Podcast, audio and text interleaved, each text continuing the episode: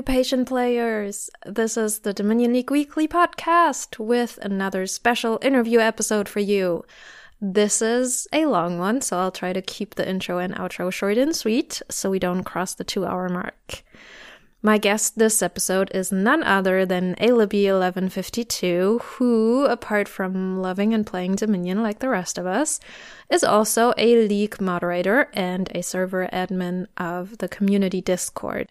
He has been with the mod team for 16 seasons now. He is currently the setup chair and the administrator. You'll find out more about what that means in the interview. Alibby was also a moderator for the Dominion Online Championships and the World Cups, and he also recently modded the Masked Player tournament, for which he wrote these wonderful blurbs for the unmasking. And I'm also thinking of hiring him as a pod writer after reading his group stage summaries for the World Cup. Alibby has played 21 seasons of League to date, 15 of those in E tier. Most importantly, though, Alibby is one of the kindest people I have met here so far. He is incredibly helpful and so humble. I am very fortunate to count you among my friends, my dear. Quick note before we start. We recorded this interview before Christmas, so when Alibby and I talk about this season, we mean season 49, not our current glorious season 50. So without further ado, here's Alibby 1152. It's good to see you. Okay, I have hit my record button. Perfect. So, I need to like read the question even though I know I, what I want to ask. like it's the first thing. But for those of the people who don't know, can you maybe explain the meaning behind your username and also assemble me specifically wanted to know what the 1152 stands for okay so it's it's nothing too creative uh, it's basically just the first initial of my first name and then the beginning of my last name uh, so the sort of growing up you always have very uncreative nicknames for various sports teams and stuff so uh, the beginning of my last name lib used to be my nickname, and sometimes you add a Y or an S on the end. So then I became Libby as my uh, sort of high school nickname. So that's where A Libby comes from. And then the um, whenever I started to try and sign up for things, it always seemed like A Libby, the username was taken. So I had to come up with some way to attach something to it so that I could actually get a username. So I decided to use my hockey number, which is 11. And then maybe a year or two later, I finally came up to a website where A Libby 11 had already been taken. So I had to go onto my football number next, which was 52. So that's where A Libby 1152 comes from. And I haven't come across anything where I haven't been able to get that username since. So, but I'm in a little bit of trouble because there are only so many more numbers I can come up with, and my baseball number was too inconsistent. So I don't have a, hmm. a set next to digits to come up with. So hopefully nobody hearing this starts stealing those usernames. well, then let's not get into the baseball numbers. Yes. For security reasons. Yes. Um, so, what's the meaning behind your avatar? Again, there's nothing too creative on there. Uh, the first time I ever came onto Discord was uh, to sign up for League. And for a long time, I kept just the basic controller avatar, never really had anything too exciting there. Uh, then once I started talking a little bit more in channels and stuff, I started using these the logo of my favorite sports team that was in season. So if it was baseball season, it would be the Yankees. If it was hockey season, it would be the Penguins. But then after a while, after modding for a few seasons, uh, everybody was doing the creative let's have some sort of Dominion card or some Dominion themed avatar. So um, I'm not one that's super into the art and things like that. So I had to come up with something that would be sort of representative of where I am. And so I live in Colorado right now, and winter is sort of my favorite season. So I'm near the mountains, and Mountain Pass had had some nice snowy mountains on it. So um, the avatar now is kind of what I see out my window. Really? What? Uh, it depends on which window I look out, but and what time of year it is. But not not the big mountains, but the sort of the foothills of the Rocky Mountains I can see from uh, where I live. Ah, I demand proof. Someday. so, um, can you share a little bit about yourself, as much or as little as you like? Yep. So, as I just mentioned, I'm currently living in Colorado. I'm 34 years old. I work uh, for the for one of the universities near here as a um, research scientist.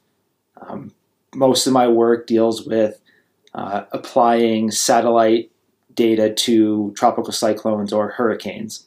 Um, it's not necessarily what I went to school for, but it's where I wound up um, landing and finding a job about four or five years ago now. So uh, things are going well. It's pretty interesting seeing how we can take information from satellites and improve hurricane forecasts and sort of the um, structure of hurricanes from space.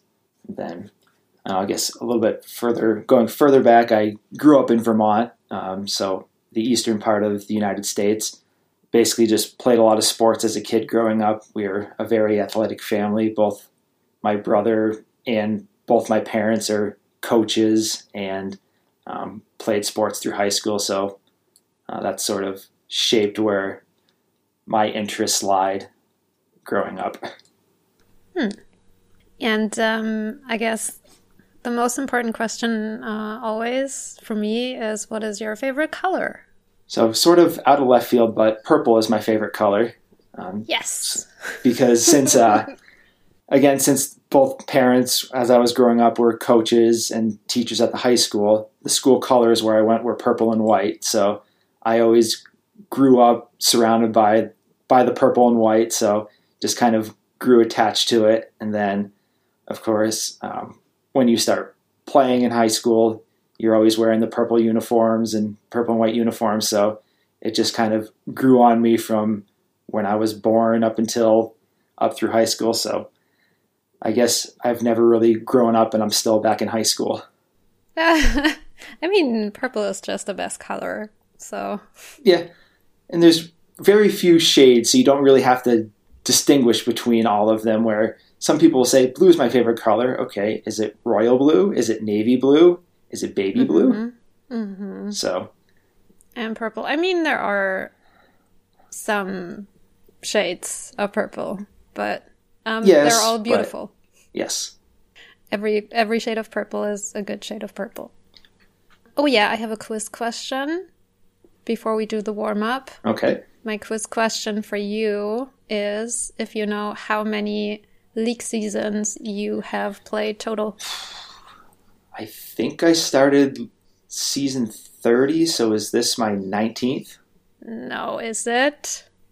Oh. It's either you, I think it's either 18 or 19. No, no, no, no. No, it's correct, but if you like if your first season was 30, Oh, yeah, math. So season t- so 20. Yay! I, I always mess up endpoint math. For yeah, me too. in, in, inclusive or exclusive, I always mess that up. Yeah, yeah. That's like that's why I'm I'm very glad that no one ever like checks up on the significant lead club members, right? Because no one can. I mean, they can, but no one does it. But I'm always going like, how many new people? Where's like where does the first person begin and then the last person? Yeah. like well 25 new people. When do i add but the one? when don't i add the one? Yeah yeah. Okay. Are you ready for your warm-up questions? Yes.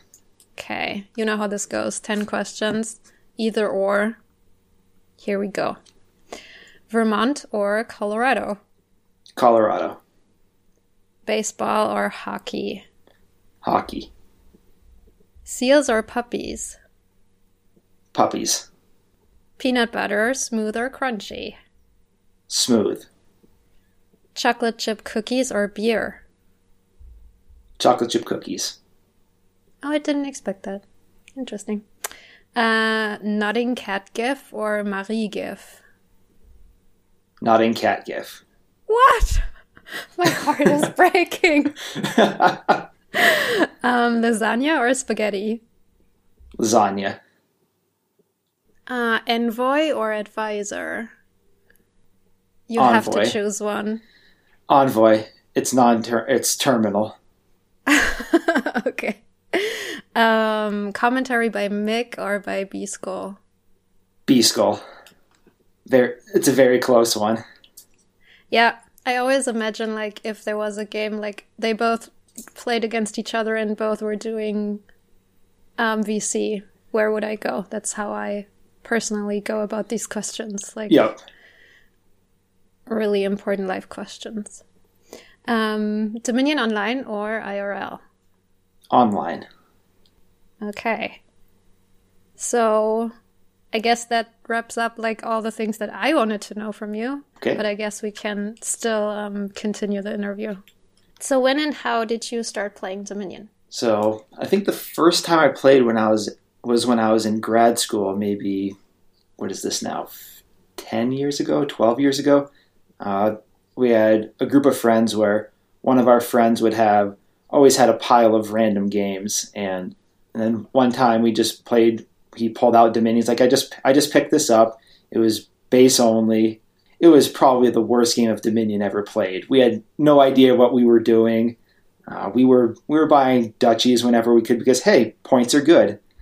We had we had stuffed our decks full of terrible cards, and throne room was on the board, and you would always draw throne room with no actions, and then you would go through again, draw throne room with no actions, and it was always so exciting when you could actually pair your throne room with another with another action card and actually get to play it twice.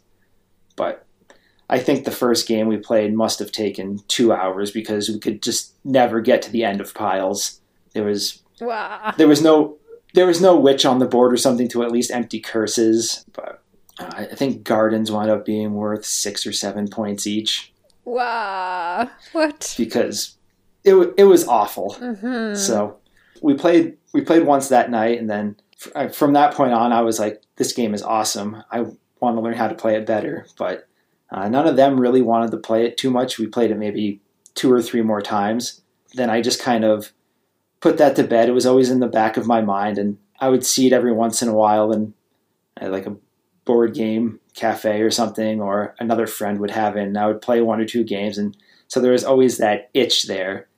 And then about four years ago, or three or four years ago, I wound up finding the online client and signed up for it. And then this was probably the first time that I had seen most of the expansion. So I had no clue what I was doing with some of the expansion cards because there were new, there were mechanics that I had never seen. There were cards I had never seen, and I so it took a while of getting beat up on by random people in auto match until I finally learned, okay, this is what this is what's going on. I think I wound up going to the wiki twice after every game to be like, what is this what is this mechanic? What is this card actually supposed to do?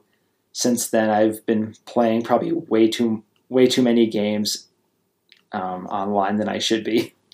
hmm Why'd you say that? Because my game count is embarrassingly high. I think I'm over sixteen thousand now. I mean, it's not the highest. It's not the highest, but It's pretty high.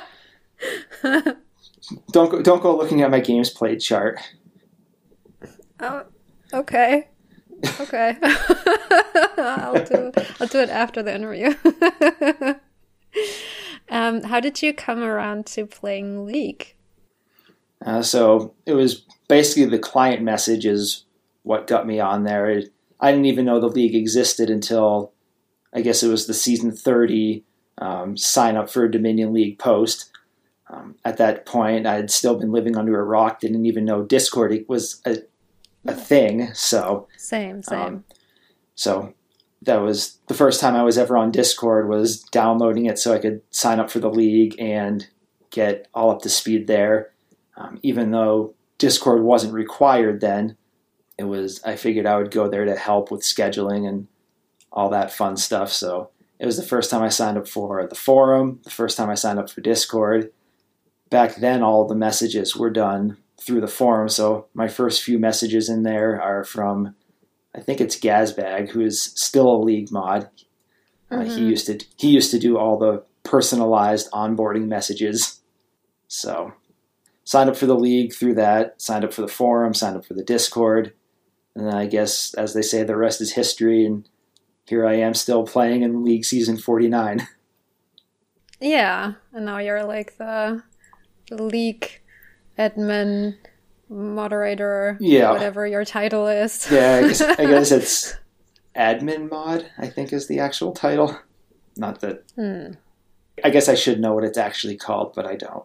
You should know your title, your your job title.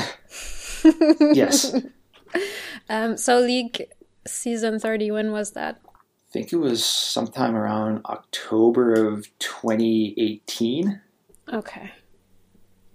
So Okay. let's see if, if we're six if we're six seasons per year. Uh, I guess it would be over three years ago. See, I think it's late summer, early fall of 2018. Happy anniversary then. Thank you. um. Since when are you a league mod? I believe that was season 35 or 36. Um, I know after one season they put out a call for mods and they said um, if you've played in the league two or more seasons, if you want to be a uh, send an application to be in a mod, and I was like, eh, I've I have other experience with things, so I'll just throw my hat in the ring after one season and be like, hey, I've because I run like various fantasy sports leagues and other things, so I was like, I have experience with this stuff, but I I know if it, I've only played one season, so my my first mod application I was declined, and then What? yep, but I Rude. I mean I was trying to break the rules. I knew I was bending the rules a little bit, but it never hurts to ask. Oh, because you had to have two seasons. Yeah, like they want Ah. folks with two seasons, two plus seasons. So Okay, then I see. I see. So then I think it was three or four seasons after that they put out the next call, Okay. and then I applied again, and I think it was myself and Sierra Lundy were brought on at the same time, Hmm. which I think was season thirty six, maybe thirty five. Hmm. So you've been a mod for 15 seasons now. Yep.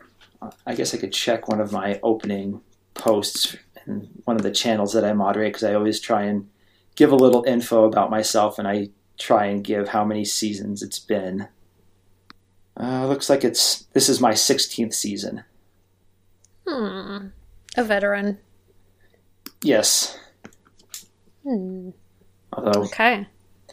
Oh, sorry. uh, although still there are, there are mods who have been doing it longer than I have. Ooh. Okay. Who? Gazbag, for example. Yep, Gazbag. I think Tracer has more seasons than I do, but took a small break. Um, Lemon Spawn was a mod before I was. Wharf Rat.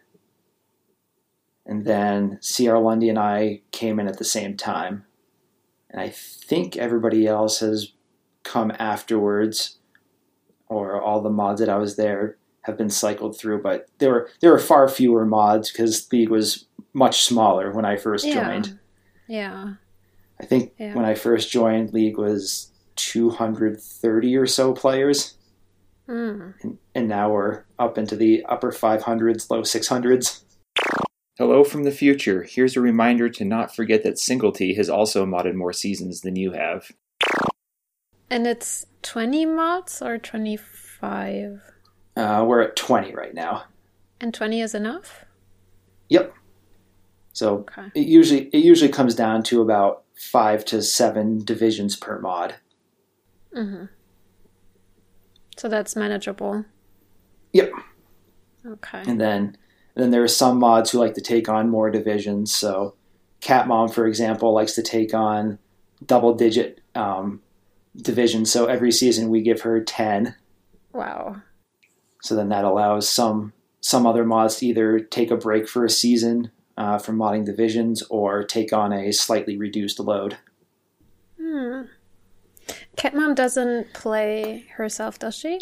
Uh, she does. Um, it's uh, usually about one or two seasons on, and then a season or two off from playing. Uh, because uh, I noticed there are like a couple mods who don't who don't play themselves. Yep. Uh, one or two at least. Yeah, I think it's probably four or five this season who are non-playing mods, but they've all played in the past and or just taking a small break right now. Hmm. Makes sense. Makes sense. It's just um it's great like that you're doing this and like everyone else is like all the other mods. It's just it's so cool. Yeah. Setting things up and stuff. Oh, uh, I have to go back to like Dominion questions now, but I'm much more interested in the whole like behind the scenes stuff. But We, we, we can go in whatever direction you want. I mean, I want to know everything. You know me. I want to know all. yes. Um, but just yeah, just like the general Dominion stuff. Um, do you have a favorite card-shaped object, and if so, what is it? I don't really have a favorite. I have a lot of things I don't like, so maybe I'm just grumpy. But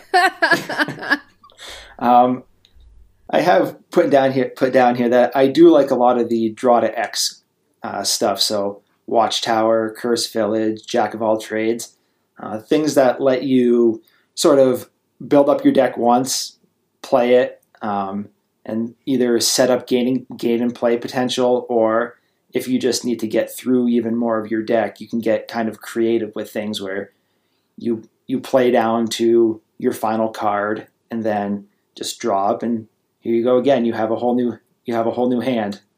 So um, I guess if I had to pick a favorite out of those, it might be Cursed Village just because it's non-terminal. And then you also sort of have that interesting decision of when you buy it, um, what hexes are still there? Is there something that could really ruin your day um, if you take, say, you take diluted early on by taking Cursed Village, and then you can't really build up the action density you need to play Cursed Village as you intended to, or if you have an empty deck, are you going to get are you going to locusts away your cursed village that you just bought? So there is a bit of swinginess to it, which I try to avoid uh, playing with sort of the swingy type cards. But uh, I guess in moderation it's okay. But um, if when, if we get to least favorite cards, there'll be a theme of the swingy cards that I like that I don't really like and or ban. Mm-hmm. Actually, uh, I remember like we haven't, you and I haven't played as many games. I think just a handful, but I remember now that you're talking about it. I remember.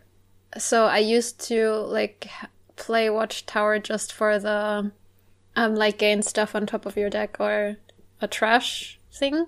Yep. But I remember in one of our games that you just like played just what you described right now that you would just empty your hand and then like fill it up again with watchtower and that's like that's what i remember from this i was like ah yes there was this other Yep. this other ability of watchtower and that's interesting Yep. Hmm. And then sometimes Watchtower gives you good defense against cursers or something, or if you have some way if you have some way of top decking your Watchtower or saving Yeah. it, it always helps to uh, sort of alleviate the junk coming in, yeah especially if they're especially if it's a heavy junking game. So tell me about your least favorite cards Um, well, probably irrationally, my probably my least favorite one is Advisor. I just cannot I cannot stand playing games with that card. Um, it's just I always come up with the analogy that it's like playing with somebody trying to learn to drive a manual transmission for the first time. It just sets up all these. It's just constant jerkiness that you always you're just sitting there and it's like okay you do something. Okay stop decision time. Oh, stop decision time. And I, I just get whiplash from playing with that card. So um, if if I see somebody going for an advisor stack I pretty much just resign the game right away. I'm, I'm not going to enjoy it. I'm not going to have fun with it. And Wow. So I probably just need to trans. So bad. I need to transfer it probably from my dislike list to the ban list again. It it had it had its moment on the ban list, and then I took it off for a little bit, and I think it's time to put it back. Wow. Well, how do you like when do cards migrate from dislike to ban and back? Um, And how often just does that happen? uh, I don't think I've updated my lists in probably six months, so it doesn't happen too frequently. But if there's if there's a game or two that it really annoys me, then I might just back out and put it immediately on the ban list. okay. No more. So, uh, so other cards that I don't really like, or that are sort of on my ban list, are again the the swingy type cards. So, um, I have Swindler on there just because it's a complete crapshoot as to what you get trashed off the top of your deck and what you trash off the top of their deck, and it's just very swingy and something that I don't really enjoy. Um, I have tournament on there just because it becomes sort of this race to who hits province first, and then if you just happen to line it up early. So, like I've played a lot of games where people just beeline straight for that first province, and then not even worry about building up a deck and or sort of just ignoring that they're not doing anything else, and then poof, all of a sudden they'll off the top of their first shuffle they'll hit province tournament, and then all of a sudden they have followers and things Hmm. just snowball out of control there. Hmm. Um, I have possession on there just because nobody really likes that card, and I think I've played one game with it, and one game was enough. Hmm. Um, trying to think what else I have on my ban listing cards that I don't like.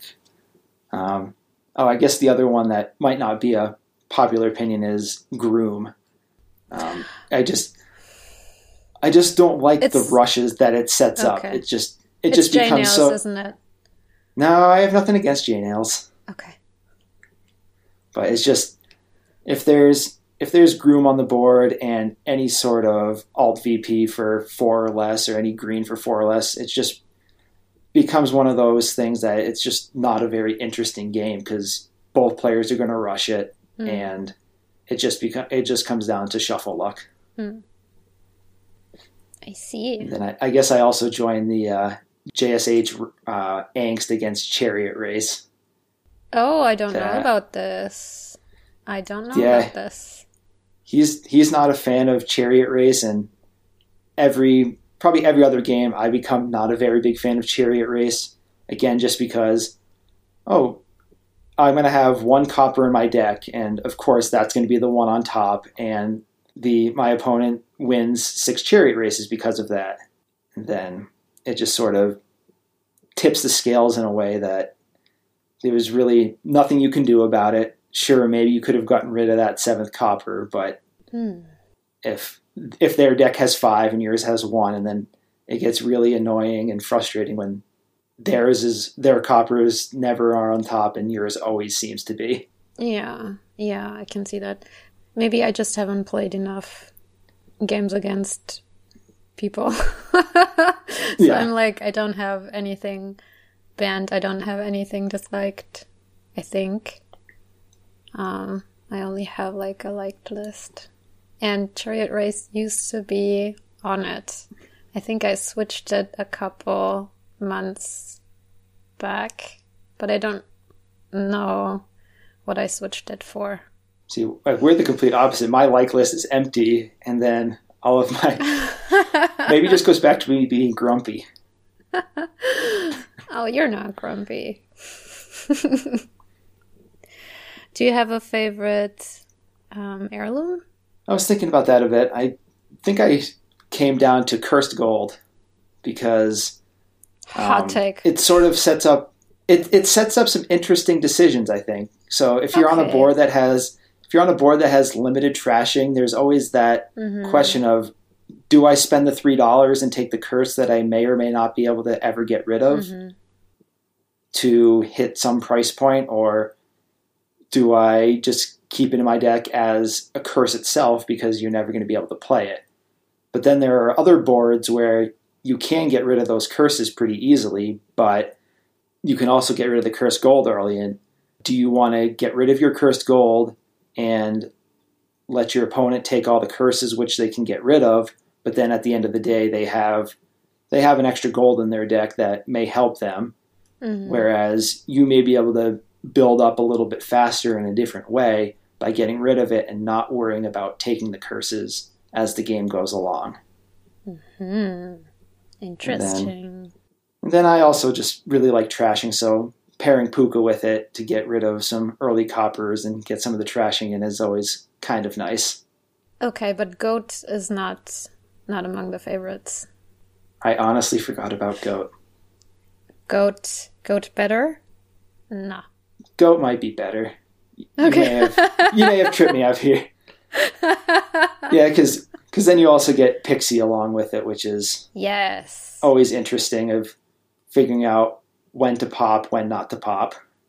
hmm So we'll put them as a tie. Curse Gold and Goat. Okay. Perfect. Do you have a um, favorite combo?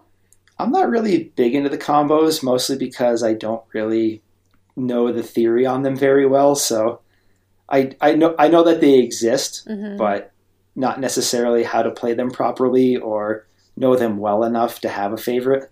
Mm-hmm. But but some things, some of them, I'm not really don't really care for all that much. Like the lurker hunting grounds ones is another one where it comes down to just sort of luck as to where you're if you pair your lurkers towards the top of shuffles or if you if you miss out on one because it bottom decks so you only get it once through your second shuffle instead of twice.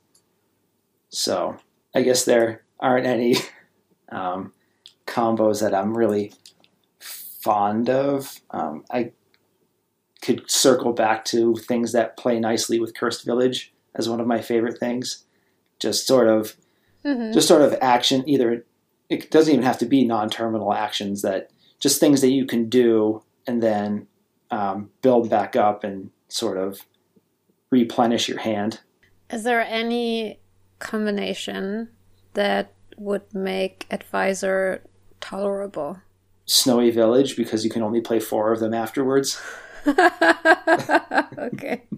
So you yourself, you would never touch advisor. i touch it every once in a while but i don't you like feel myself dirty afterwards. I, I feel very dirty afterwards but sometimes sometimes it's, it's a necessary evil I see. I think after I think after this interview, I may not play another advisor game again, and I'll have to adjust my ban list. I see. What have I done? You've helped me. yeah, uh, it's therapy. Um, Yes. so, you're going to the Lonely Island and you can only bring base and one other expansion. What would the expansion be? It would be Nocturne.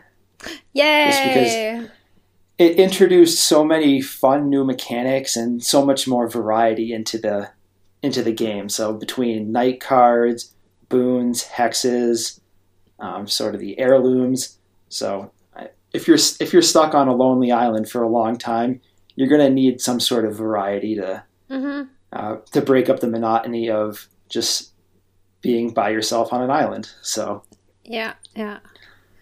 Uh, so, but I mean, I just you kind of have to have another person, right, to be able to play against. I haven't quite. There may be some holes to this question, but Nocturne, yay! so you're, you're stuck on you're stuck on a lonely island with you, base, one expansion, and your best friend. Yes, yes, that sounds So- great. But yeah, just but just the number of new things that were introduced by Nocturne Hmm. um, makes it quite fun and uh, quite interesting. Um, I feel like with some of the other expansions, you could get a little a little sick and tired of playing with certain cards, and and then also I'm trying to think that there are very few duds in Nocturne.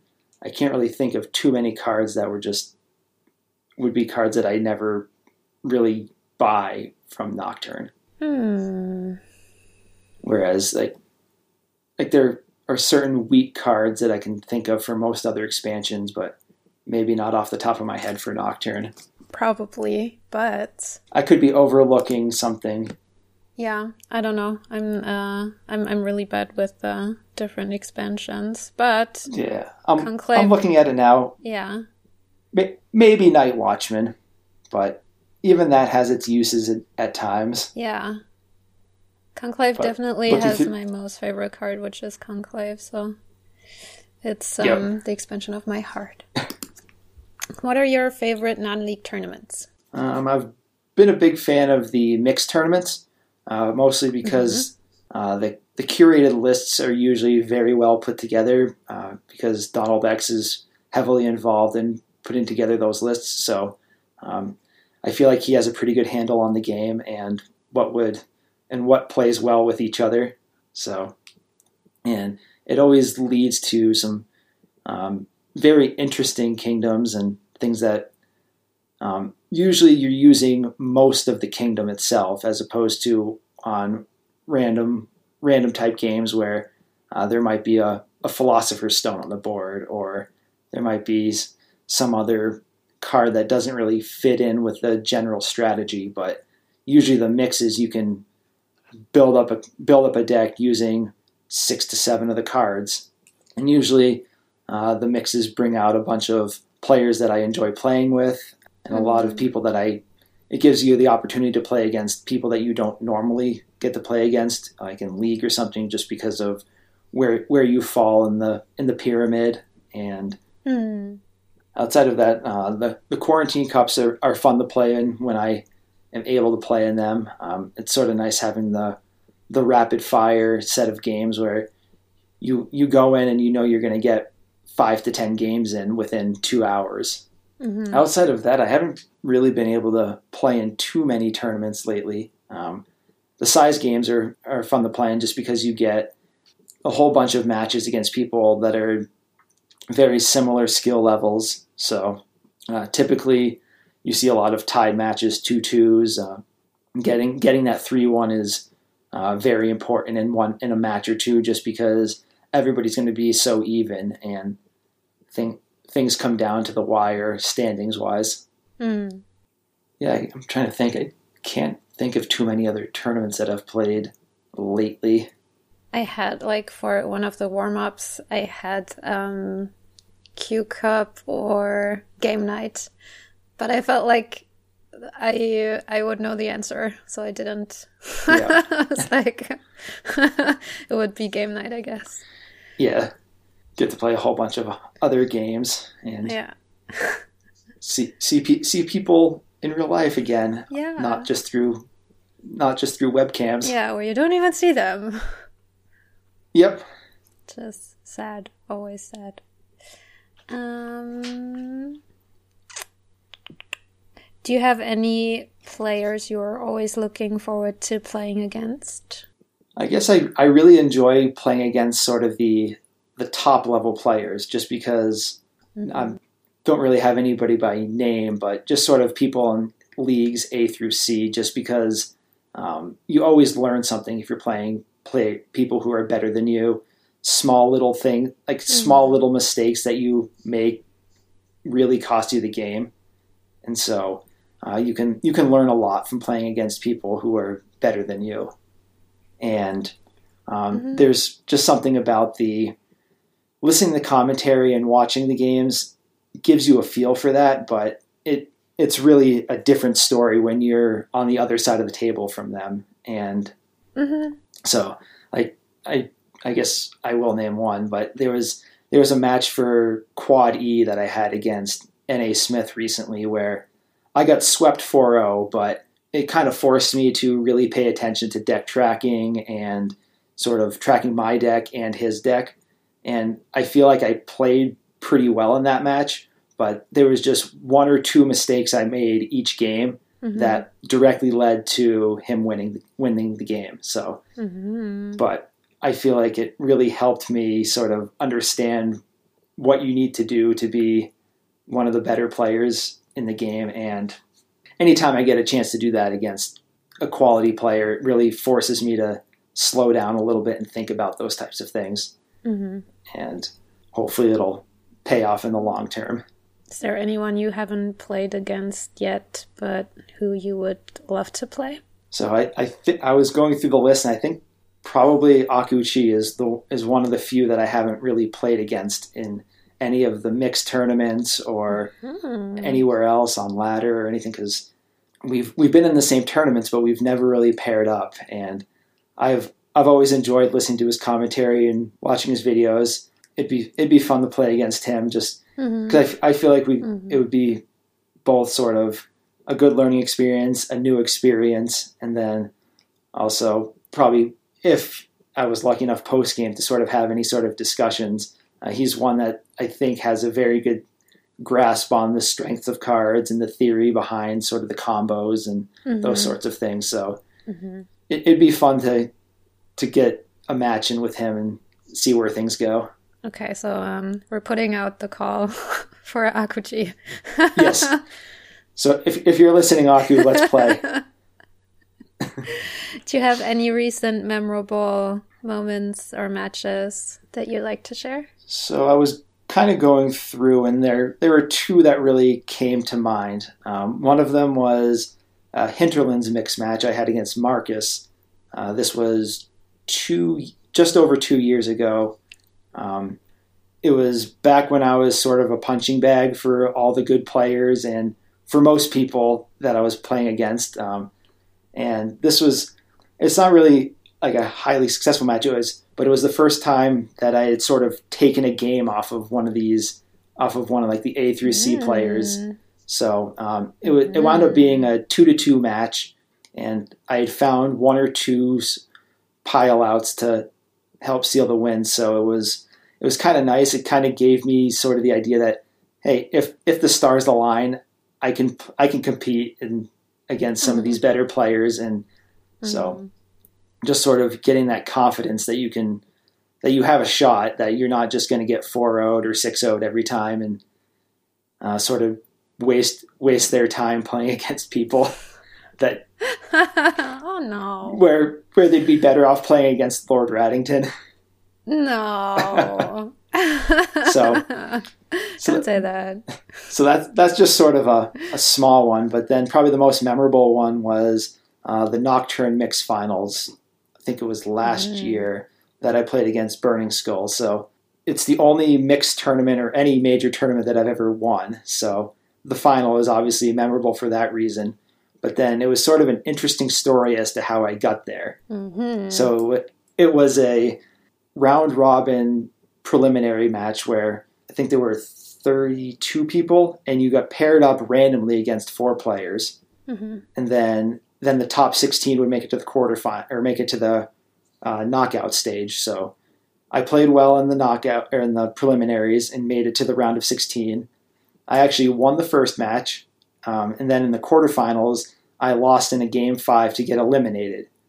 But then there was an issue with scheduling for the player who knocked me out wasn't able to schedule or missed a couple matches. So then I was resurrected from the dead hmm which kind of which was kind of fitting that in Nocturne Mix I I became a zombie player instead of a instead of a mason or an apprentice. hmm So then I I wound up winning the semifinal match to set up the finals with Burning Skull, hmm and so um, we wound up going to a game five with, um, and it was sort of a interesting way of or an interesting board where it was it was a Horn of Plenty board, but it also had uh, it had Cursed Village on it, and there was the teacher line, so the peasant line. Hmm and we sort of went divergent strategies. Burning Skull was going for the Horn of Plenty mega turn, and then I decided just to I decided to kind of just have a little bit of fun and tried playing this uh, low level travelers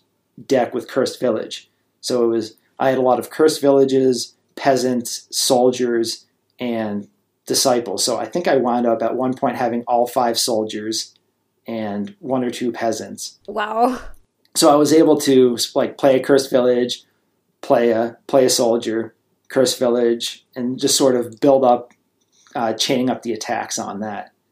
I still have no idea which way was the correct way to go direction wise to go for the mega turn.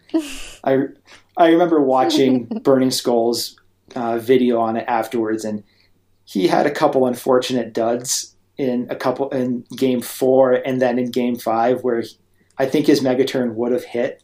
So Mm-hmm. hearing hearing his sadness on the other end kind of made me feel really guilty about it, but but it, it's still it's still Oh, no. it's still memorable to get your first tournament win. Um, it, it's just one of those. Definitely. It was just one of those things where everything went everything that had to go right went right.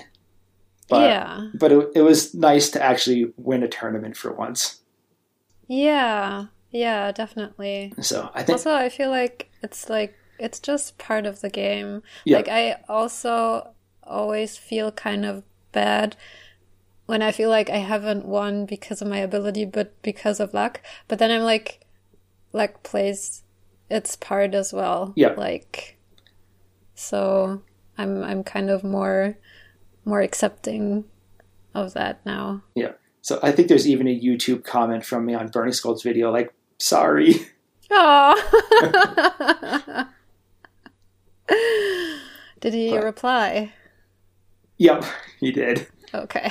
So, but but it, It it was, was, like, pretty See funny. you never. yeah, well, it, it was pretty funny. Like a day or two later, I was playing on ladder, and then I auto matched it to somebody, and um, the first thing they said was "revenge for bSkull." So I think it was. I think it was what. I think it was one of his fans or something, or one of the people who watches his videos. so, like, it wasn't even like a high or anything. It was just revenge for bSkull. oh, come on. That's It was- rude. It was cute, but Yeah. I had no issue with it. I thought it was pretty funny. okay. That's so so bizarre. People. Can we talk about modding now? Of course, anything. Can we finally talk about the modding? Hey, you you could you could have led off with that. um yeah just in general for someone who has no idea about modding so me can you explain what that entails Okay, so I guess I'll start with sort of how we have things structured. Um, so we have we have a running spreadsheet that has a list of various tasks that have to um, happen during the season uh, between setting setting things up, getting Mhm. um, sending out messages, turning on and off triggers to remind, like the check-in reminders and the matches played, the scheduling and stuff. There are various things there that mods can sign up for to do these sort of random extra tasks, but the or the, like the main sort of description for mods is to be available for two meetings a season. So we have a rules meeting every season and a setup meeting every season. Uh, so the rules meeting is where we sort of talk about the feedback that we received on the returning form, um, questions that we ask, town hall things, and that's where we discuss any rules changes we want to make, have votes on those, and then the setup meeting is where we get Discord set up, get all the divisions set up, and those things. So that's one thing for a mod task is sort of to be available or at least be able to contribute after the meeting or before the meeting, um, ideas for those.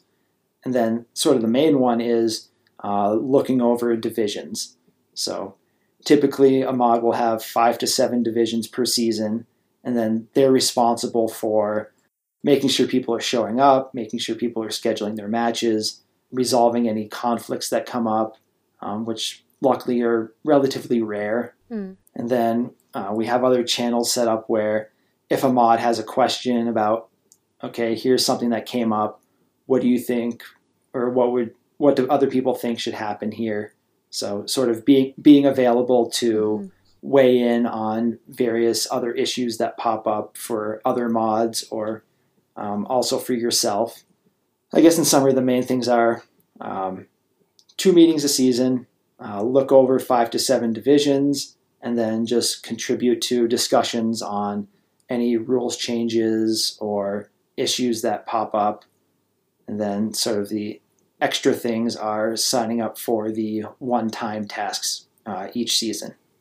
So, Assemble Me wanted to know how long it takes you to set up a season. And I think we should mention here that Assemble Me had has also been a mod for a long time and also been like the admin mod, yeah. but you two, the two yeah, he, of you didn't overlap, I think. No, he was the admin mod, I think, for seasons 14 through 26. I believe it was Steph for seasons 1 through 13. Then Assemble Me did 13 seasons. And then Sam E did 17, I think. 17 or 19. It was one of those two. So I, I just know that Sam broke the the string of mm-hmm. people doing 13 seasons. Mm-hmm. I don't that's not that's not necessarily written into any rules or bylaws or anything. It just it just so happened that the first two went for 13 seasons each. And then back to the question of how long it takes. It's sort of a tough question to uh, sort of parse out because there there are a few different parts that go into setting up a season. So there's the there's the onboarding process. So for so when people sign up, we get their sign up through through the form, and then there's a team of mods that work on onboarding them. So there's the uh, we send out questions to make sure that we have their sign up details correct, and and just a few um, questions to make sure they know what they're getting themselves into. So we we ask things like, what table settings do you change for a match? What expansions are used? And what's the third one? There's always this this question like how many matches do you play in a season, which like fools yeah. everyone. It's not meant to trip people up. I know, but it still does. yeah. Um, I can't remember what the third question is off the top of my head that we ask, but I guess I, I don't do much of the onboarding. We yeah. have a lot of we have a lot of people who volunteer for that and do a great job with it. Mm. Um, but so there's there's that process. So uh, that that happens over the course of two weeks.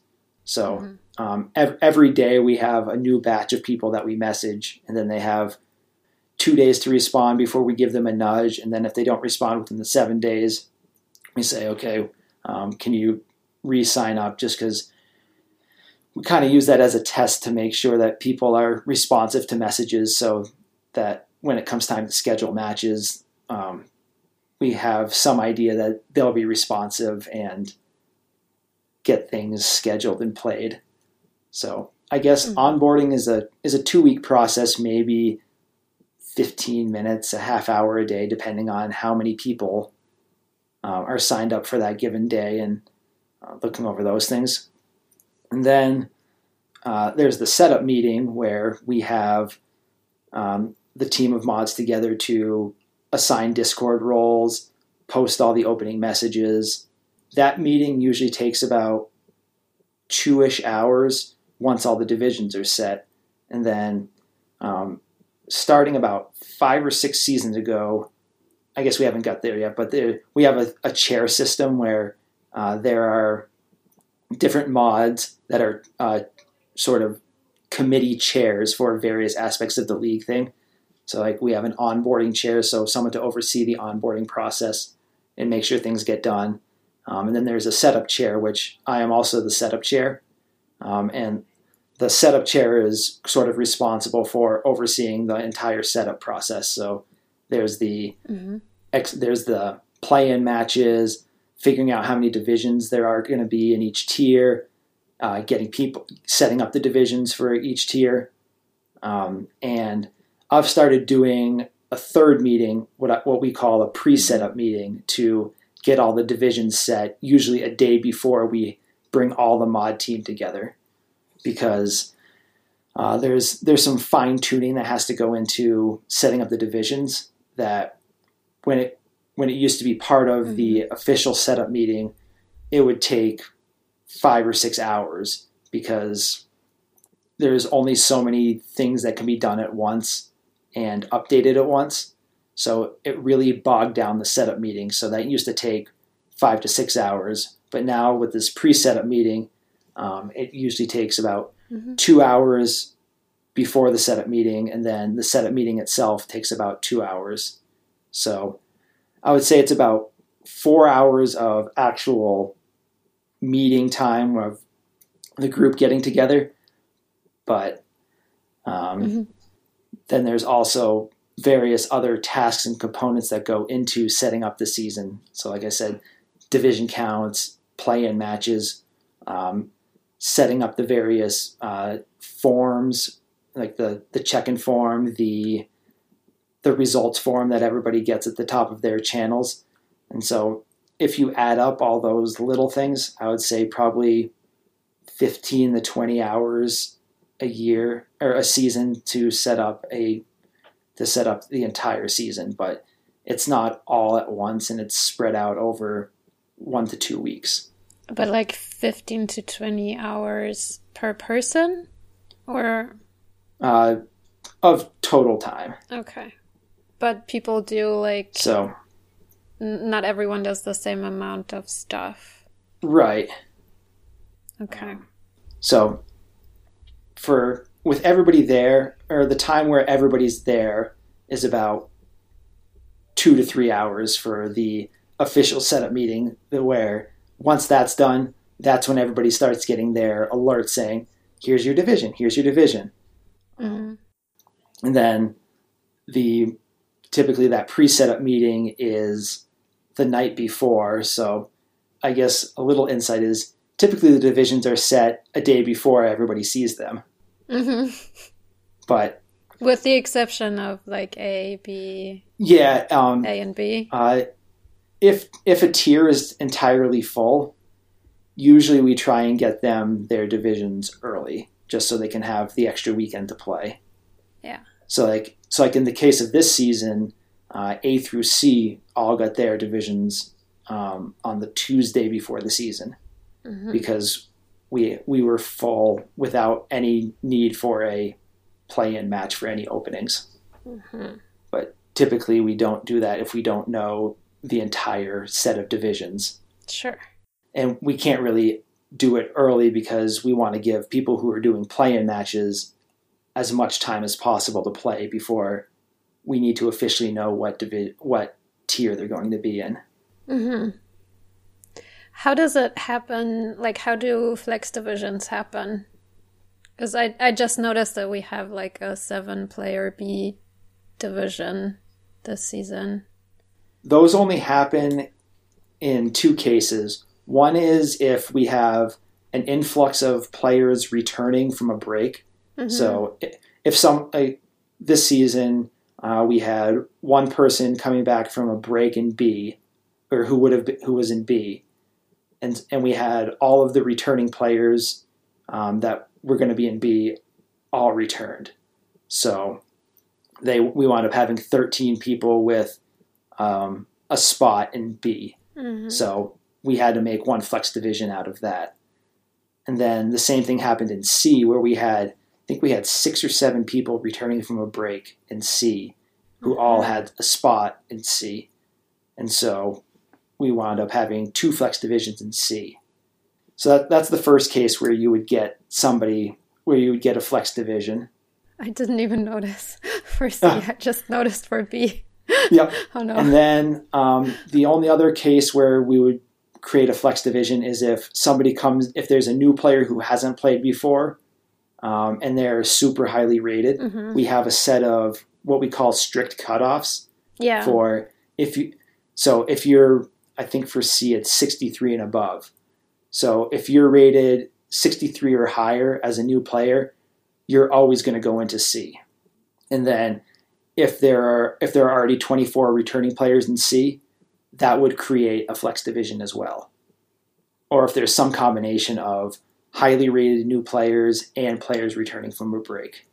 So at what point do you create like a an additional division? I guess that's that's the one exception is that if there if we've already flexed all divisions, then we we tell the highly rated new player either we're going to have to slot you down into a lower tier or you can wait till next season to if you want to go directly into that one Huh. because we'll never have more than one A division, two Bs, four Cs, or four Ds. hmm Those those are always maximum division counts, Okay. and and then there'll never be a division of more than seven players. Okay. So so like in C and D with four divisions, the most players that we'll ever have there is twenty eight. Okay. We've luckily never got to the point where we're over full. There was a time where we were overstuffed, but that was before we had flex divisions.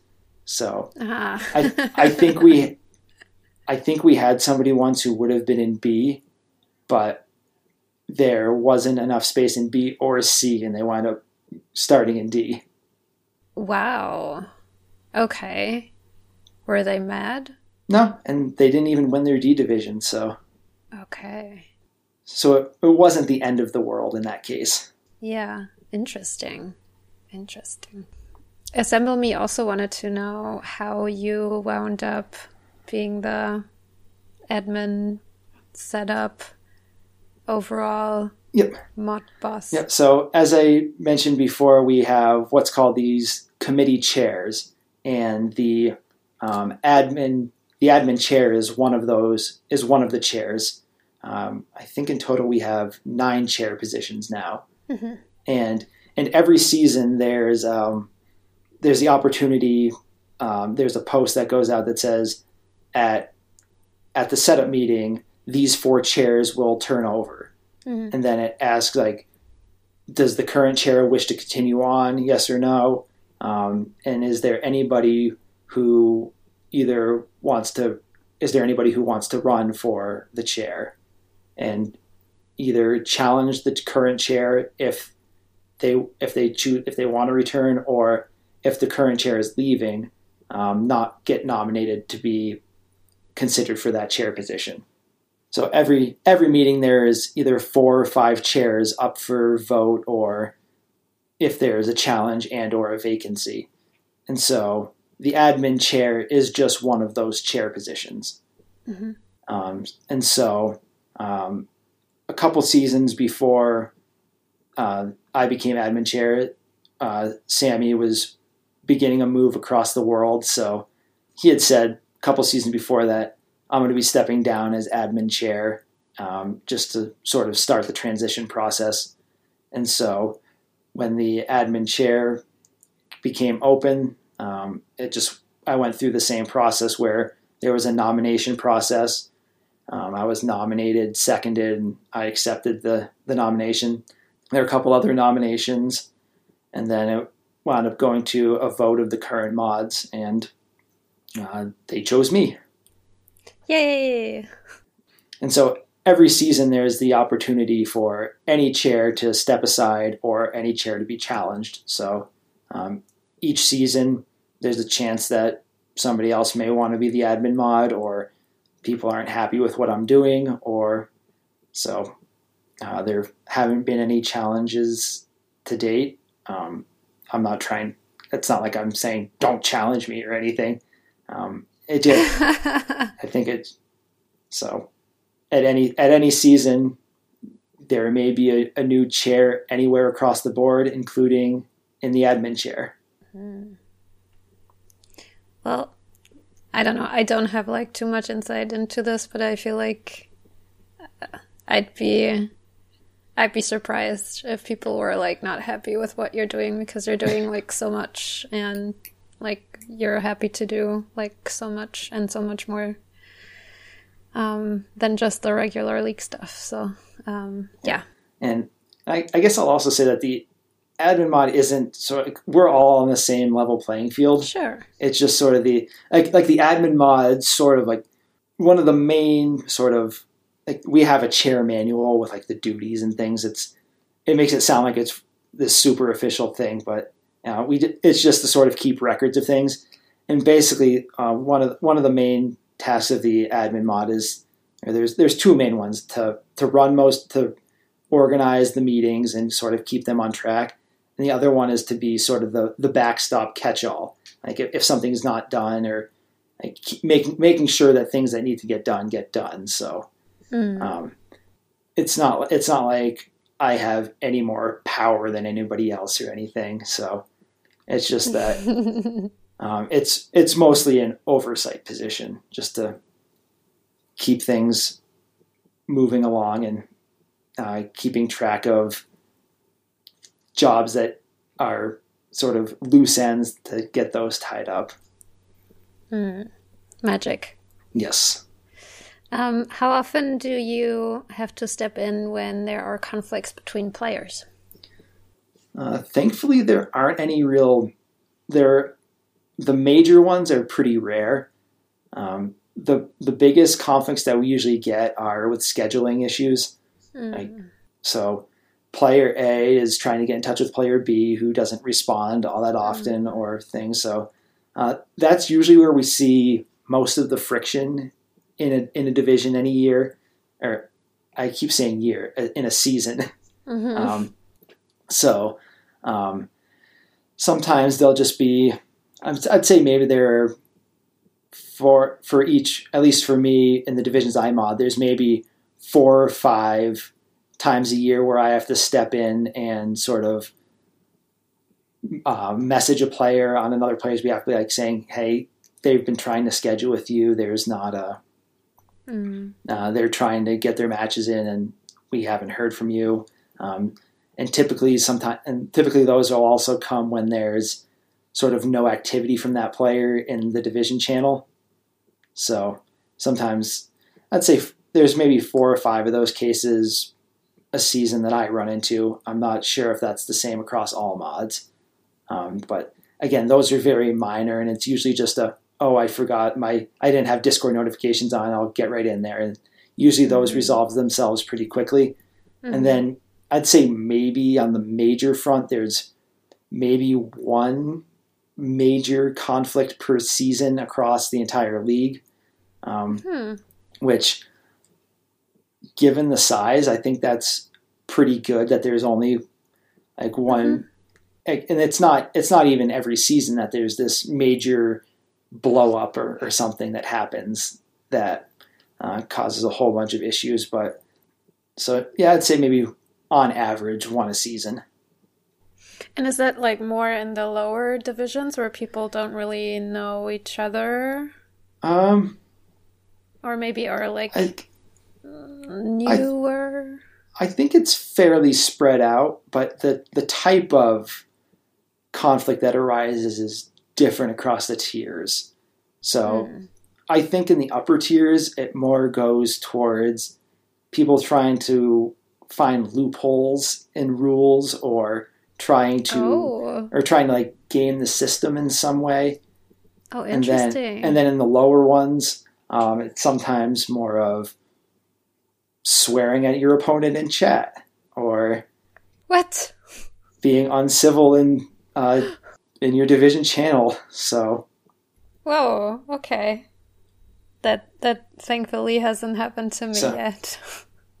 yeah, those like I said, we we have like league wide. It's it's very it's a very nice community. It's very It very civil, and so but with with any group of 600 people Yeah. there's always going to be some there's always going to be some friction that comes up or Sure, sure, sure. um, some some small crisis or big crisis Yeah. but yeah. I I think we're pretty fortunate to be as to be as tame as we are given the size. I agree. I agree. I only had like this is my seventh season now, and I only had like one incident. It's not even a conflict. It was just like someone being like an opponent being like annoyed at me because I won, and and Yeah, they I mean they approached me about it and then I notified our moderator and the moderator was like, Yeah, the person already talked to me about it and I I told them to let it go. I was like, Okay, great. yeah, yeah. So like yeah, so again, like the the biggest issues that come up are just mostly scheduling and communication, yeah. and Yeah. those are I mean, those things can be like really annoying. yeah. really annoying too. But anyway, um, I was curious if there was like any, if there's ever been any like major catastrophe behind the scenes that like no one ever noticed because it was behind the scenes? Yeah. Um, the biggest catastrophes are usually when our Google Sheets breaks. Uh-huh. So that can sometimes, luckily, it it's always been recoverable, Mhm. but uh, there'll be times when a whole bunch of links will break or uh, the the sheet goes down entirely.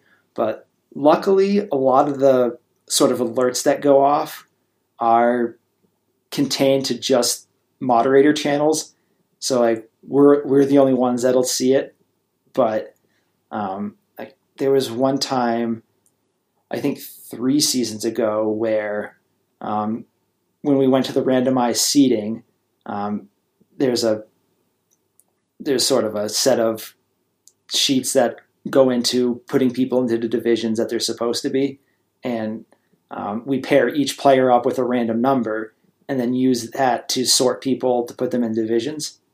Mhm. And there was one time, I think I think it was three seasons ago, where the order of players got mixed up, so everybody got assigned a different random number than what we had built all the divisions with and sent out all of the all the messages for.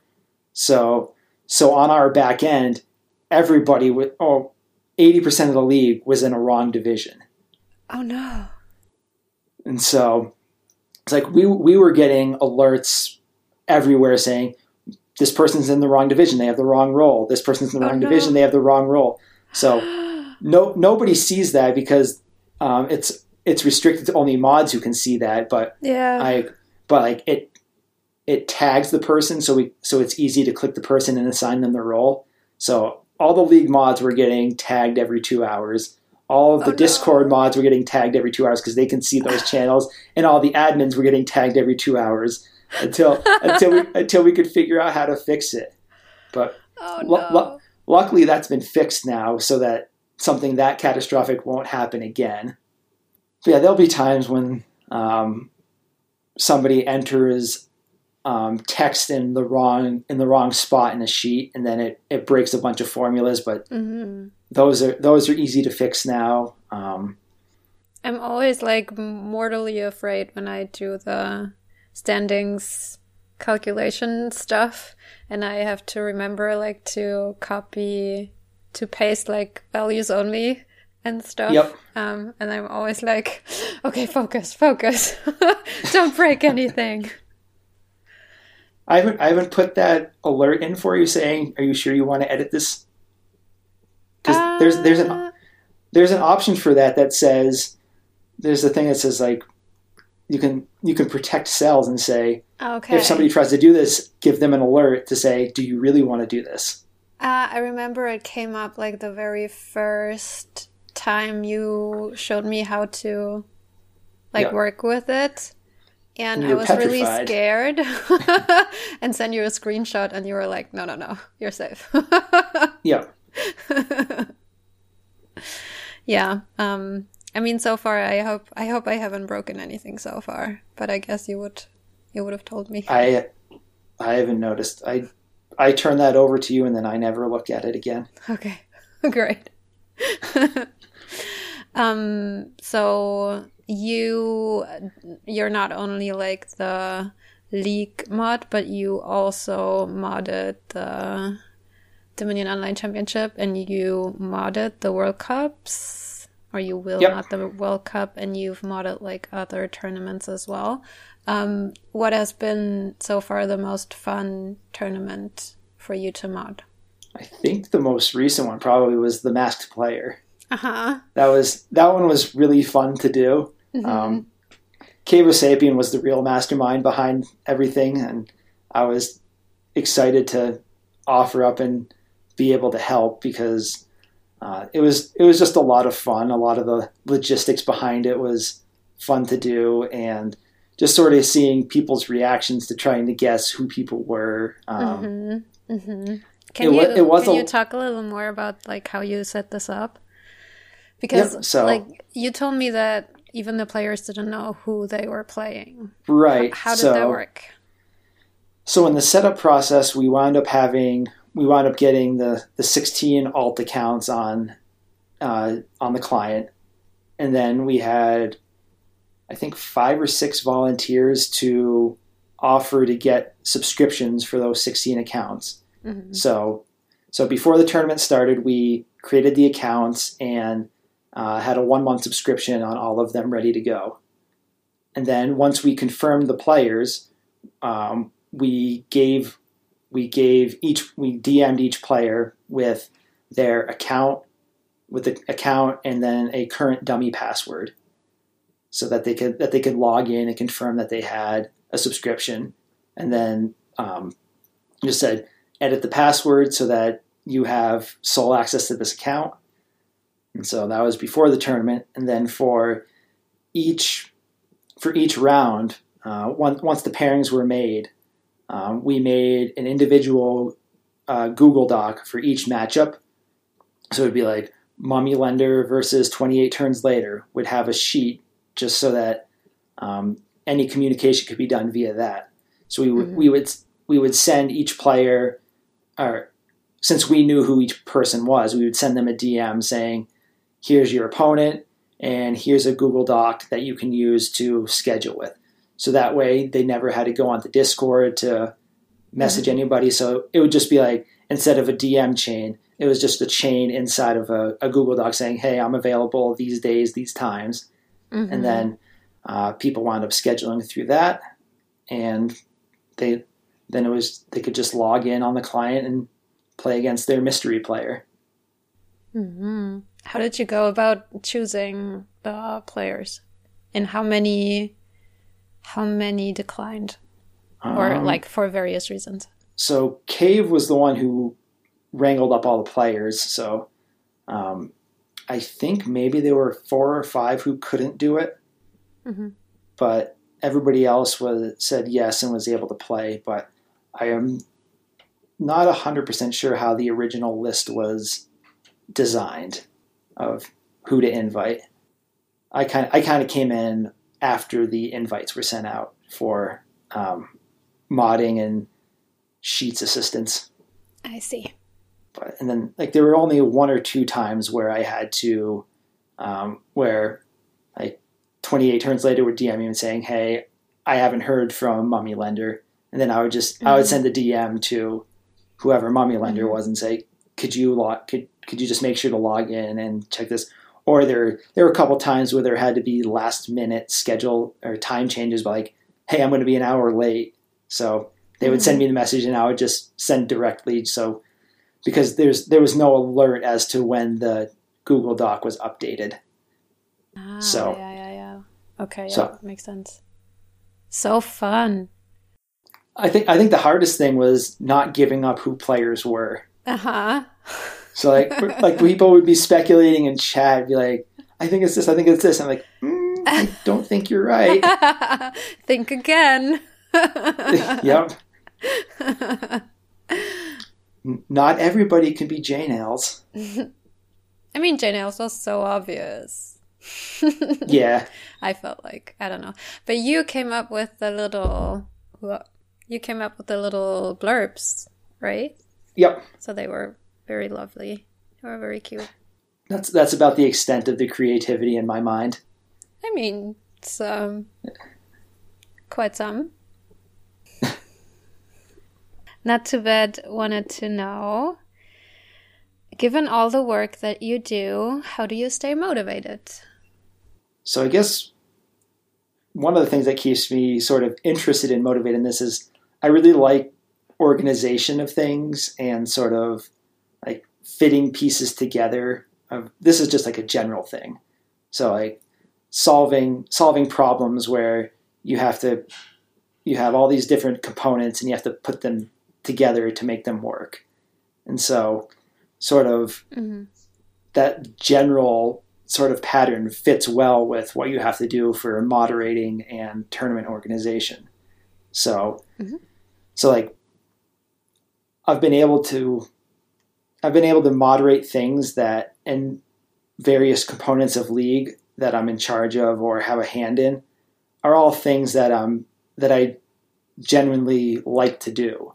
So like putting people into divisions, sort of fitting all the puzzle pieces together of time zones and levels and um, just sort of that optimization of things. It's very interesting to me and um, keeps me motivated just because I enjoy doing it. That's the sort of the the math nerd in me, Mm-hmm. and so um, so I guess that's one thing that helps keep me motivated is that I'm doing things that I like to do and things that I'm interested in.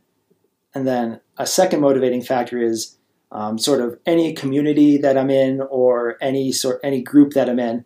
I like to be a positive contributor to that uh, sort of environment and that community. And so, um, in the Dominion community, I know I'm by far from one of the better players or one of the best players. So, I'm never going to be able to really contribute sort of high quality games or new theory or some groundbreaking insights into things. So then it's kind of where do I carve out a way to do something positive for other people in the community? And I think Mhm. putting on these sorts of tournaments or helping organize tournaments or helping keep things together is a way to sort of give back in a positive way. And so I I enjoy watching other people having fun playing these tournaments, um, enjoying Mhm. enjoying themselves. So just sort of the idea of giving back and giving some of my time to. So like if I can give five minutes of my time to give 500 people an hour of enjoyment, that's extremely fulfilling to me and something that I enjoy doing. Oh, we are just so lucky. We are so lucky to have you. And then I guess there's like one or two messages a year that, or again, a year, season, that I'll get a message from somebody in a division that I'm moderating saying thank you, that they had fun. And just sort of those small little snippets Hmm. are something that are extremely motivating and keeps me coming back for more. Aw. Okay, so a note to everyone who's playing in League. Um, send notes to your moderators. I always, I think I always do this for the. Is it the check in form? Like one of the forms where you're asking for like feedback, and I always, I'm like, thank you for organizing. You are great. That's our returning form. oh, the returning form, yeah. Yep. Hmm. You are also like a Discord admin, right? Yep. How did that happen? I just randomly got a DM one day from JSH saying, Do you want to be an admin? Okay. and you didn't say no. There's five of us now. I think there's usually six, but I'm not 100% sure on what it is. But they try and have people who are admins sort of with different, that have their finger on the pulse of different parts of the Discord server. So um, it's not necessarily because, like, with so many channels, they're not going to be able to monitor every single thing. And so Ah. I don't think it's necessarily, or I know it's not necessarily a thing that the league admin is also a Discord admin, but it helps that to have somebody who has their finger on the pulse of what's going on with league and will know if there are any issues going on there that would escalate to a um, a server wide issue, kind of having an idea of what's going on there. And so That makes so um, much sense. So like I know that there are a lot of channels that I never go into, but I know that like JSH and Donald X are big into the music scene. So like if there are any issues that go on into there, um, they'll see issues that pop up there that I necessarily won't because Hmm. um, it's just a an area that I'm not in. Or if there's something in variants that pops up, there might be somebody, there might be an admin who goes into that channel. hmm so, Okay. Yeah, but that makes sense. So it's it's kind of a since I think I was the I think I'm the junior admin right now, so the the most recent one, and I think if another admin comes in, they'll like be like, who do you think has a good a good handle on the sort of community standards and isn't afraid to kick kick somebody out if you have to. hmm Um, and so it's kind of a a meeting of the minds of the admins Mm-hmm. to see who to who to bring on up. I see. So interesting. Are we good time wise, or do we have to? Nope, I've got nothing. Okay. Um, because Shanahan is gonna be sad if I don't ask um this question. Shanahan said, "Your current avatar is the mountain pass. Do you consider yourself the best mountain pass guesser in the game?" Well, Shanahan's going to be very disappointed because I am pretty bad with Mountain Pass. I don't Um, think he's gonna be disappointed. I think he's gonna be relieved. I think he wanted Yes. to like um how do you say that? Maybe start a feud here. Yeah, no well, luck, Sean, no luck. nope. I just like I like winter. I live near the mountains, and that's about all it comes from. Um, I gen- generally am quite terrible with it because I usually just go with the standard twelve or thirteen and move on. So um, I don't really understand when to bid more, when to bid less. I think once in my life have I bid forty, just because I knew that I was going to be able to end it next turn, but I pretty much only go with 12, 13, or 40. I think those I think those are the only things I've ever bid. So Safe. Sean, Shanahan can continue to wear the crown of best mountain mountain pass bidder. Mm-hmm. well, maybe not bitter, but like predict. What is the noun for predictor? Yeah. Yeah. Um, had another question that I didn't send to you because you have to, you're not allowed to prepare for it. So, Shanahan asks you, your former avatar was, I believe, for the New York Yankees baseball team. Can you explain why touching second base when turning a double play should not be necessary? It should always be necessary. You actually have to complete the force out. And the only way to get the force out is to physically touch the base. I think I'm not sure I'm sure there's some game or some play that happened where the Yankees were the beneficiaries of a missed call or something that he might be bitter about, but I'm not 100% sure. Okay. But the the rules as written say in order to get a force out, which you would on the front end of a double play, say you have to physically touch the base. And so for the for the non-baseball folks, a force out That's me. Thank you. so if you have a runner, you know that there's four bases in baseball, right? Yes. Yeah. I think you you told me about those. So if there's a runner on first base and the batter is running towards first base, the runner on first has to start running to second base. And there's what's called a force play there, where if a runner is forced to a base because another runner is behind them, if the defending team throws the ball and and while the while the player is physically holding the ball touches the base, that's called a force out.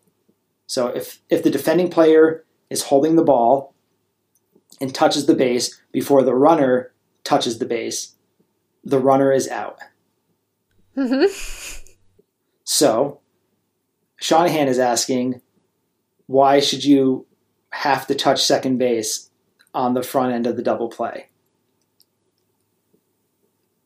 I I think I've lost you. Positive. the Yes. thing is, though, you only have to answer Shanahan, and I guess like he understood everything of what you just said. I Like think I, so. I really, I care very little for baseball, so yeah. m- maybe you don't have to explain it, so I understand. Yeah, I, I think Shanahan is a White Sox fan. So I'm trying to think of a Yankees White Sox game where there was a missed call or something, but I can't off the top of my head. Hmm. Sound off, Shanahan. We want to know now. we need to settle this once and for all. We can't wait until I interview you at some point. But if I'm gonna interview Sean, then you can you can ask a sneaky question like that. Yes. It's gonna be like a meta meta thing from like one interview to the other. Yeah, there is, there has to be some connecting path. Yeah. Perfect. Okay, so we haven't talked about any of your other hobbies um, yet, have we? I don't think so. Let's let's uh, let's stay on the Discord for the last question, which is like if you had to choose three favorite Discord channels from our main Dominion Discord, which one would they be? And if you can't answer that, you could also tell me what three channels you always check first Um, when you check Discord. I guess I don't really venture too far out of league stuff anymore. I don't have time, but um, Boo! What? I know. I mean, I guess when I guess I'll go the order that I look at things when I wake up. So Yes. first I first I check the various league mod channels Mhm. because generally I have an alert or two there for things that I haven't done. Um, but then I usually check results, then matches, and then whatever tournament is going on at that at that point. So whether it's a, a mixed tournament or quad E or size games. So I guess I'm mostly looking at the all the various tournaments that are going on. And then um, ever so rarely there's some new message in sports that I'll go check out. Mhm. So I always I always make sure to look at those. Um, but outside of that, just I stick mostly to general and Dominion. Mm. I always find it so funny. Like sometimes I discover new channels that are like obviously there all the time, and people post in them all the time. But just like I am so like set onto the ones that I check. Like I I read the Yeah. the sports channel I think two days ago, and I was like, huh, interesting. People write in here like this is a channel. So That's, fascinating. that's a rare one. I'm also very excited when something pops up in board games. Huh. Yeah, that's also like a whole So- section that I usually skip over. Basically, I have all of the channel categories minimized except for um, like the the top ones. So like all most of the other topics ones I have collapsed. So I don't wind up being able. I I only see when new messages pop up, and in the channels that I don't have muted. You're not checking the pets channel? That's one of the ones that's unmuted. So whenever something, Okay. I'll always know when something new in pets comes up. Okay. uh, board games, pets, sports, but I I I don't venture usually into language, books, moving pictures, It's not books. music. What is it? it's literature. Okay. See, that just Yes. shows how little I know about some of these things. we wanted books, but JSH gave us literature. Okay. I think I have more channels muted than unmuted. I mean, there are a lot of channels, so I guess it's the same with me. Probably. You want to talk about other hobbies? I can do that. Yay! So, um, most of my other hobbies are uh, various sports. Um, I grew up playing sports since I was about three years old. So, um, that's sort of like my main interests, uh, sport wise, are the ones that I played. So, baseball, hockey, and football. Uh, so, um, but even now, I, I enjoy watching pretty much any sport. There are very few that I don't watch um, but typically the main ones are football and hockey, but I'll watch an occasional tennis match or golf tournament. Or uh, when the Olympics come around, I'm pretty much glued to any random sport that I can find on there, just because you never really get to see too many of them outside of the Olympics. Sports climbing! Yep. I kind of have an idea of what goes on there now. Yay! Um, I'm also I also enjoy running.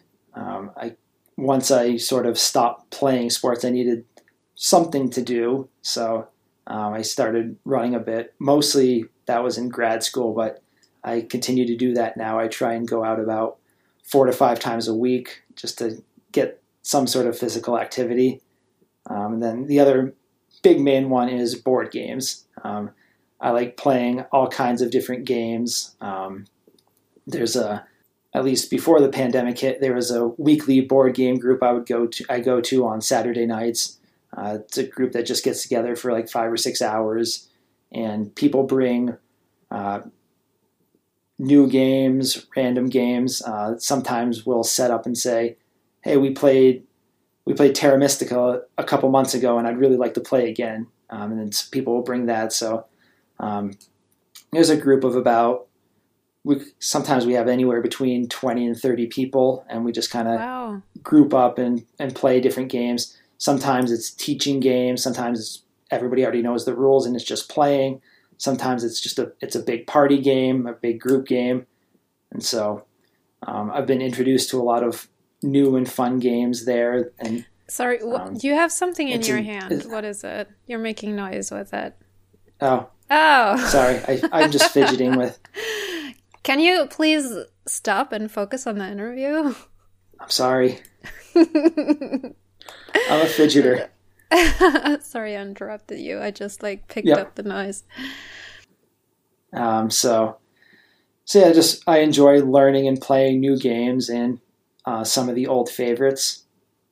And then one other hobby that um, I grew up playing or grew up working at a golf course, and my mom uh, played golf. My grandfather taught her, taught me how to play. So um, I've always enjoyed playing, but since I've moved to Colorado, I haven't really found a course or a group of people to play with yet. So uh, that's something I want to pick back up on uh, to start um, kind of playing again. When I was, we had a, a friend group when I was in uh, grad school where we would play 54 holes a weekend. We would play 18 holes on either Saturday or Sunday, and then play 36 on the other day with lunch in between. Whatever that means. What does it mean? It means we were at the golf course probably 12 hours a weekend. Wow. That's a lot. I mean, Okay. What else were we going to do? You're outside, you're with friends, you're having fun. Sure, sure. If you put it that way. Yeah. Makes sense. staying out of trouble Yeah. unless you hit unless you hit your ball in the water. hmm What happens then? Who has to get it? Nobody, you just lose it. You take your one stroke penalty and be sad. But what happens to the ball? It stays in the pond, and then uh, there are there are people who put on scuba gear and dive into ponds and collect all the golf balls. Okay. Okay, so you just like leave it there. And then Yep. golf is so strange. it's it's, it's so weird. Anyways, sorry I interrupted. You're fine. So yeah, pretty much just sports, running, board games, and then various activities outside when the weather's nice. So we're about an hour and 15 minutes from a national park, so it's nice to go there every once in a while and find a new trail to hike. Hmm. Do you have um a favorite a favorite game besides Dominion? No. I don't know if uh, I don't even know if Dominion is your favorite game. Yeah. So right now, my favorite non-Dominion game is Twilight Imperium. Um, Mhm. It's a it's a very heavy, long game. Uh, typically, games take about six to eight hours, but can take even more than that. Horrible. It's it's not horrible. You, it the time just flies there. So it's it's a combination of sort of uh, a little bit of risk. So, but uh, space risk because you're flying ships around. But then there's also there's also diplomatic relations that you have to have with the various other players at the table. Uh, there's trading that goes along. There's a lot of sort of uh, strategy that goes into it, planning out your moves because um, you're. It's a game where you play to ten points, so it takes you eight hours to get the 10 points. But because mm-hmm. each, each of those points are based off of uh, random objectives that come out during the game. So they're, um, you start the game going after two objectives, and after each round, you reveal a new objective that you're trying to trying to approach or trying to achieve and score. Mm-hmm. And there's also objectives that you secretly have that you're trying to score. And so mm-hmm. that sounds fun. And you can only score one objective, one public objective that everybody knows per round, and up to one secret objective per round. Mm-hmm. And so you kind of have to plan out your moves and make deals with the other players to achieve these goals. And so there's there's a whole bunch of different working parts that go into it. And it just makes it a very fun and interesting game that even though you're playing for hours at a time, it doesn't feel like you're playing for hours at a time. Yeah. Yeah.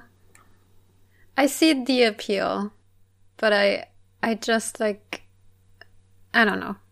I don't know if I could stay focused. Like I remember back in when I was at university, we would like play Arkham Horror. I don't know if that's like still can still play that, but it would always like take us uh like 30 to 60 minutes to just like set up the board because of like all the little pieces and stuff.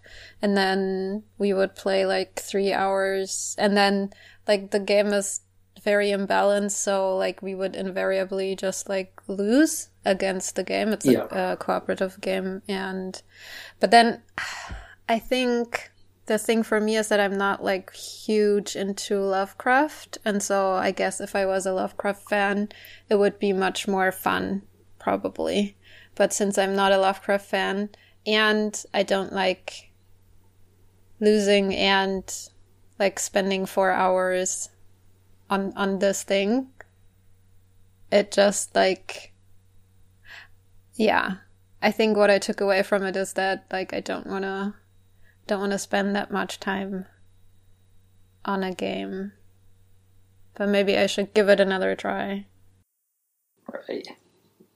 And I guess for other shorter games, I'm a I'm a big fan of sort of the worker placement type games where you have to where you have to decide on various actions you can take and you're limited in the number of uh, meeples or actions you can take in any given round. And so, um, a couple games that come to mind for that are A Feast for Odin and Caverna, where not only do you have limited actions, but you're sort of bumping up against other people because only one person can take a given action per round. Mm-hmm. So you have to strategize in that way to build up your scoring, but also maybe block other people's scoring and or get to a spot slightly inefficiently just to make sure you get there. Mm-hmm. So. Um, back to Twilight Imperium because not too bad asked me to ask you what your favorite faction to play as in Twilight Imperium is and why. So th- this is definitely going to make your eyes glass over. But so worse than baseball. I think so. Try so, me. So now there there are now up with the latest expansion there are 24 different factions in Twilight Imperium. So there's that's another thing that makes it interesting is that there are these 24 different factions that have different abilities, different strengths, different weaknesses that um, you can choose from. So pretty much any game you play is going to have a different combination of these factions. Mm-hmm. And so um, I guess two of my favorites are uh, one called the Vuil'raith Cabal, and then the other is the Empyrean. And so uh, these are two new um, expansion factions. Unfortunately, I haven't I haven't played all 24 factions, but so but this is a, so this is a limited sample size. But I like the, I like the Vuil'raith Cabal because when I play games, I'm kind of cutthroat and sort of ruthless.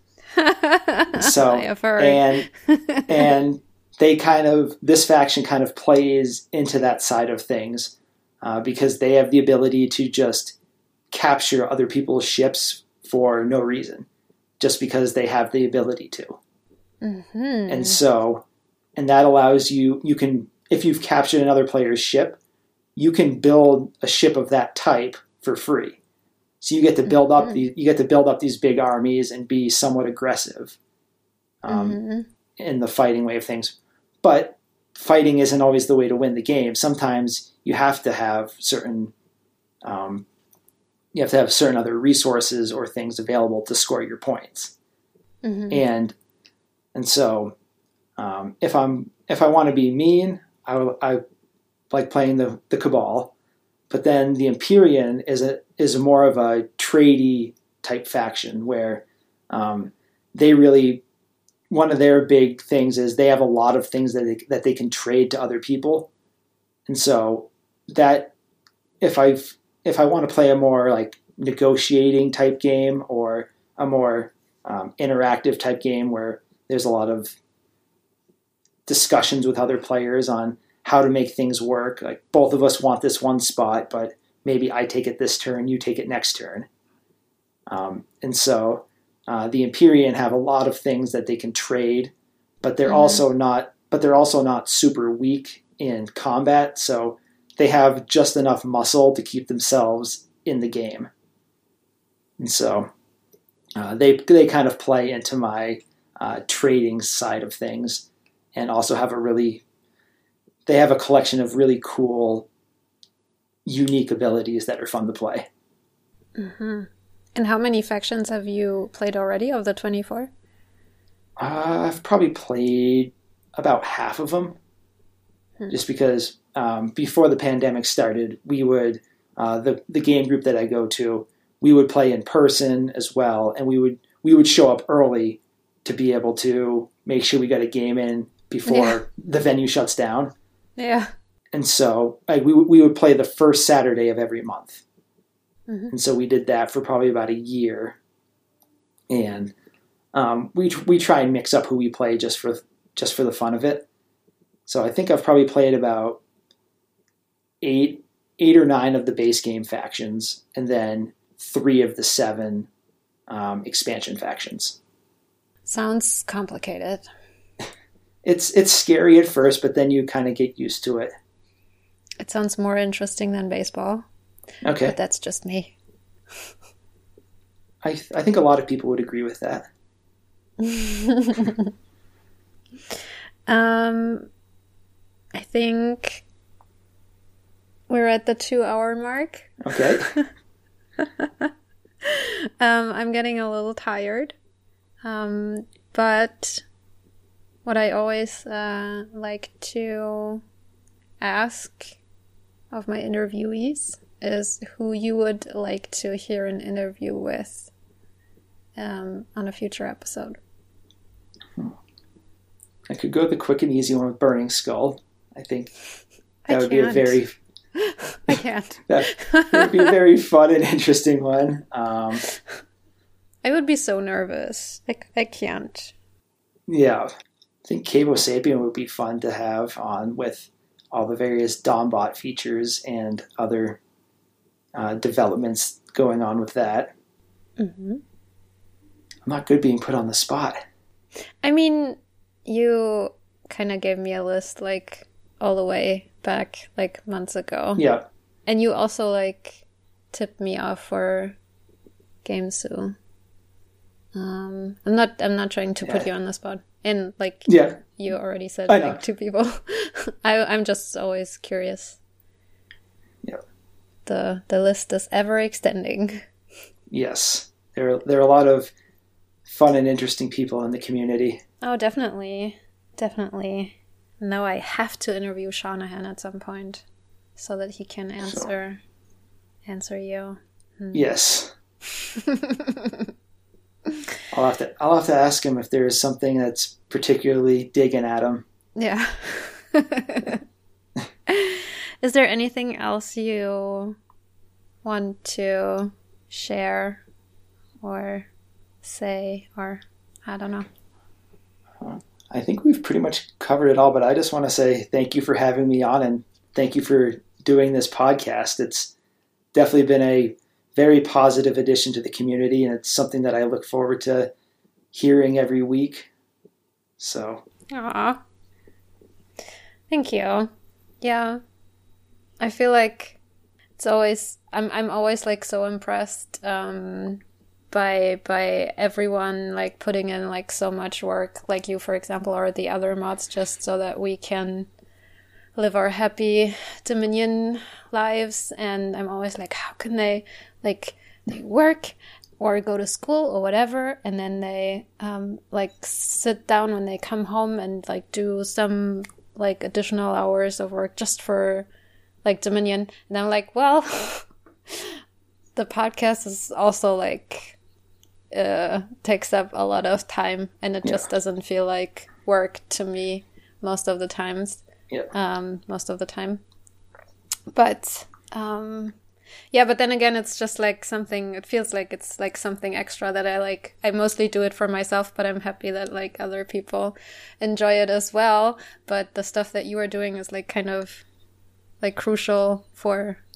like everything like for, for a league for example and my stuff is just like something like a little cherry on top Yeah. i guess We each have our labors of love.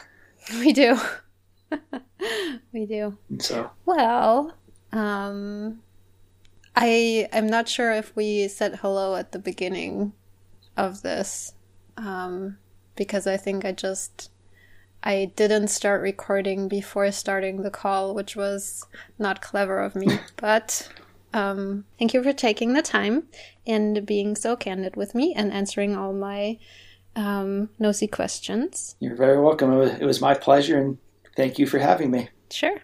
Bye bye. Bye. Thanks again to my dear friend for taking the time and patiently answering all of my questions. Thank you to Assembly Moi, Not Too Bad, and the one and only Shanahan for sending in questions.